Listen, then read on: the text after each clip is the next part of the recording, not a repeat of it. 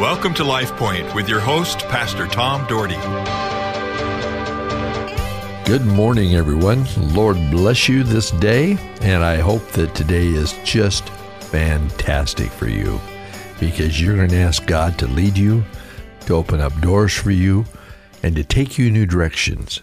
And I believe, I hope you listen to the last two days' sermons that you will do extraordinary things, that you'll have ambition to be everything God has called you to be. In the last couple days, I've talked about the prayer of Jabez, but I'm moving on today. And so I hope that uh, today's message and tomorrow's message will find a good home for you in your heart and mind, and that God would be with me as I share and be with you as you listen. Our Heavenly Father, you are so good to us. You are so good to us. You love us so much. And Lord, you gave your life for us. You died on a cross for us. And Jesus, we give you thanks and praise. And God, open our hearts and minds to your truth. Help us not to be critical people. Help us not to be turned away by others, but we would put our faith and trust in you. Help us not to be judgmental, but to allow you to do the judging and for us to do the following. Thank you for these dear people. In Jesus' name, amen. Well, Luke 9 24 and 25 says this Do you not know that in a race all the runners run, but only one gets a prize? Run in such a way as to get the prize. Everyone who competes in the games goes into strict training. They do it to get a crown that will not last, but we do it to get a crown that will last forever. You are a champion. God sees you as a champion. So many times people allow circumstances to dictate who they are in life and the attitude they have. Folks, I want you to know, and you know by God's word, that God loves you, faults and all, because we all have them, and I'm probably the king of faults. We all have them. You might be surprised to hear this, but we all have faults, none of us are perfect. Can you understand that? I used to think my dad was perfect, and my mom, they just were such exemplary uh, people. I mean, they just were amazing, amazing people. But you know what? Sometimes we let faults, we think we have all these faults, and it destroys your self image and gives you a false identity. Well, I got great news for you. We were created in the image of Almighty God. What more can one ask for than to be created in the image of Almighty God?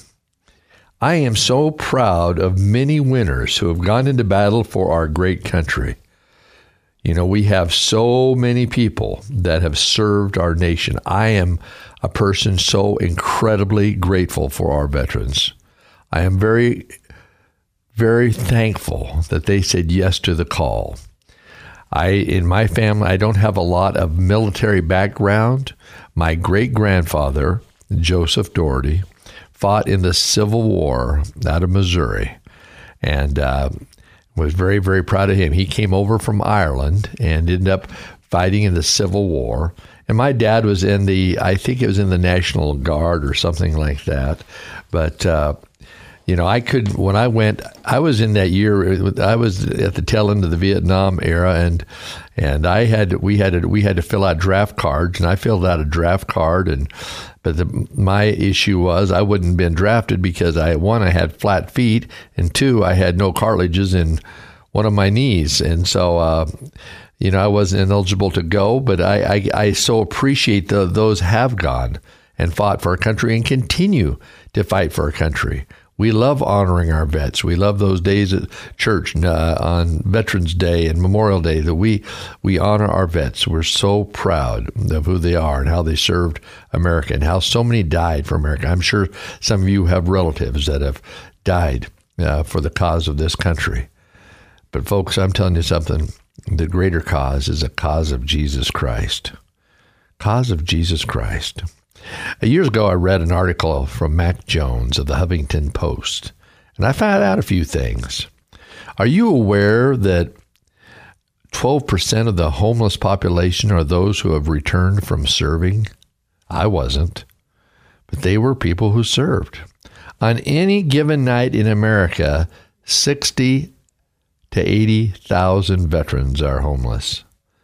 90% of military spouses are underemployed, making 38% less than the civilians in the same job.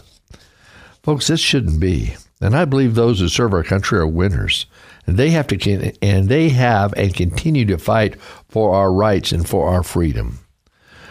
Well, the roots of of even even days like Memorial Day, you know, which is coming up in May, a few months away, uh, from 1865 after the Civil War was completed. America lost 620,000 soldiers as they were dedicated to the country. We need to be dedicated to our God and to run the race to receive the prize that God has for all those who love Him. At the legislature this last week, one of our pages uh, goes to Boise High School, and he runs cross country. And he was telling me, uh, telling us that on I think it's on Saturdays that he runs anywhere from seven to fifteen miles to pre- prepare for cross country meets. And of course, Boise Boise High School is a legend for cross country. Their women's team and their men's, they are tremendous at cross country. They're not so good at some other sports, but cross country, they are winners because they work out. They work out hard. They work towards being a winner and towards doing that, what it takes to, to be a better runner, to go towards a prize. And that's what we see in the Word of God today is the importance of running the race to win the prize, running the race of life there's so many times there we enter things we we know the odds are stacked against us. Playing and coaching sports my entire life, I dealt with that. In high school, the team I played on, and, and we played a team from Oregon that was in the midst of a 56 game winning streak, and they actually, it, it still holds today as the longest football winning streak in Oregon. And we were beaten by over 50 points.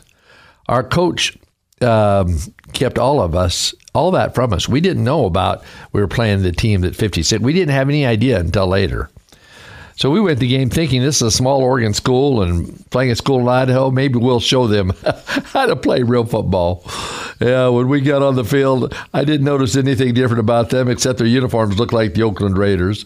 They were not large in size. They were very small, the, the team, the players. I mean, they were probably average about 5'9", 170 pounds.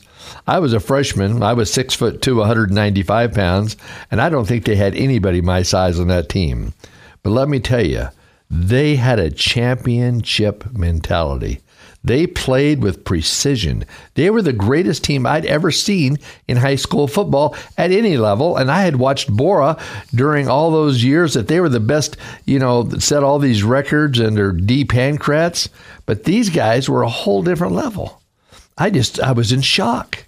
We were so much shocked we lost the game 82 to nothing. Yes, you heard it right. 82 to nothing. I imagine their coach taught them to go into the game knowing they're going to win and to play like champions. And that's exactly what God wants us to do to go into the game of life and to win and to live life like champions. To do that which you must do, you need to do several things. One is you need to guard your mind and control your thoughts. You know the enemy is out there. He's wanting you to believe you're a failure. He's wanting you to believe you're a lost cause. He's wanting to believe you can't make it in life. The enemy says, Oh, take a look at this. Look what you've done here. Oh, you blundered this, you've blundered that. People of God, that's just the enemy. That's just the enemy because Christ is telling you that you can do all things through him who gives you strength. We find that in Philippians 4:13. You can do all things. The question is, do you believe that? Are you standing on that? There's an old song that we sang growing up as a hymn. I love old hymns because I was raised with them, but it's standing on the promises of God. Standing, standing, standing on the promises of God. People of God, are you standing on the promises of God? Or are you letting the world get into your head? Are you letting the world dictate to you? Maybe sometimes even your folks or people that are out there that are not breathing positive news to you. Folks, we've got to be people who listen and are obedient to God's words. Kind of like what I shared the first couple of days of the week about the prayer of Jabez, praying that God would expand our territory, that God would take care of us, that God would watch over us. That's what Jabez was praying, and God blessed him and anointed him. People of God, God will bless and anoint those who put him first. And you might not always see it because the enemy will always dangle something in front of you saying, Oh, see, that didn't work. Oh, see, if the Bible says if you do this, this will happen and it doesn't. That's the enemy.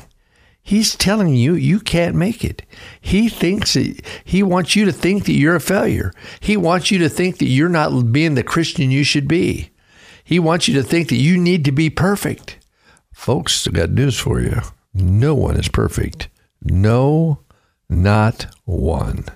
But we can be sensitive to the Holy Spirit's leading and allow the Spirit of God to take us to new heights in our life, to see us through issues, to help us become everything that He has called us to be, and not to be sitting on the fence with our walk with God, but to be standing on the promises of God and to prepare for that race so that we can win the prize. You know what? Like I talked about cross country. I love track. One of the favorite things, you know, I love sports, but I really love watching track. I love watching some of the great tracksters. We had a guy in our church. He plays for Boise State football. His name is Austin Bolt. And uh, his junior year, he ran like a 47 7 400, which is amazing. And he was going to break the state record the next year, the senior year, but COVID came and they weren't able to run. And uh, but I'm telling you what, the kid's amazing. But you keep training towards being the best you can be. God wants you to be the best you can be. Keep moving forward. We'll continue tomorrow. LifePoint is a ministry of the Cloverdale Church of God. If you would like a copy of today's broadcast or would like more information about the church, please call us at 208 362 1700 or write to Cloverdale Church of God, 3755 South Cloverdale Road, Boise, Idaho 83709. You may also visit us at our website www.cloverdalechurch.org. Thank you for listening and have a blessed day.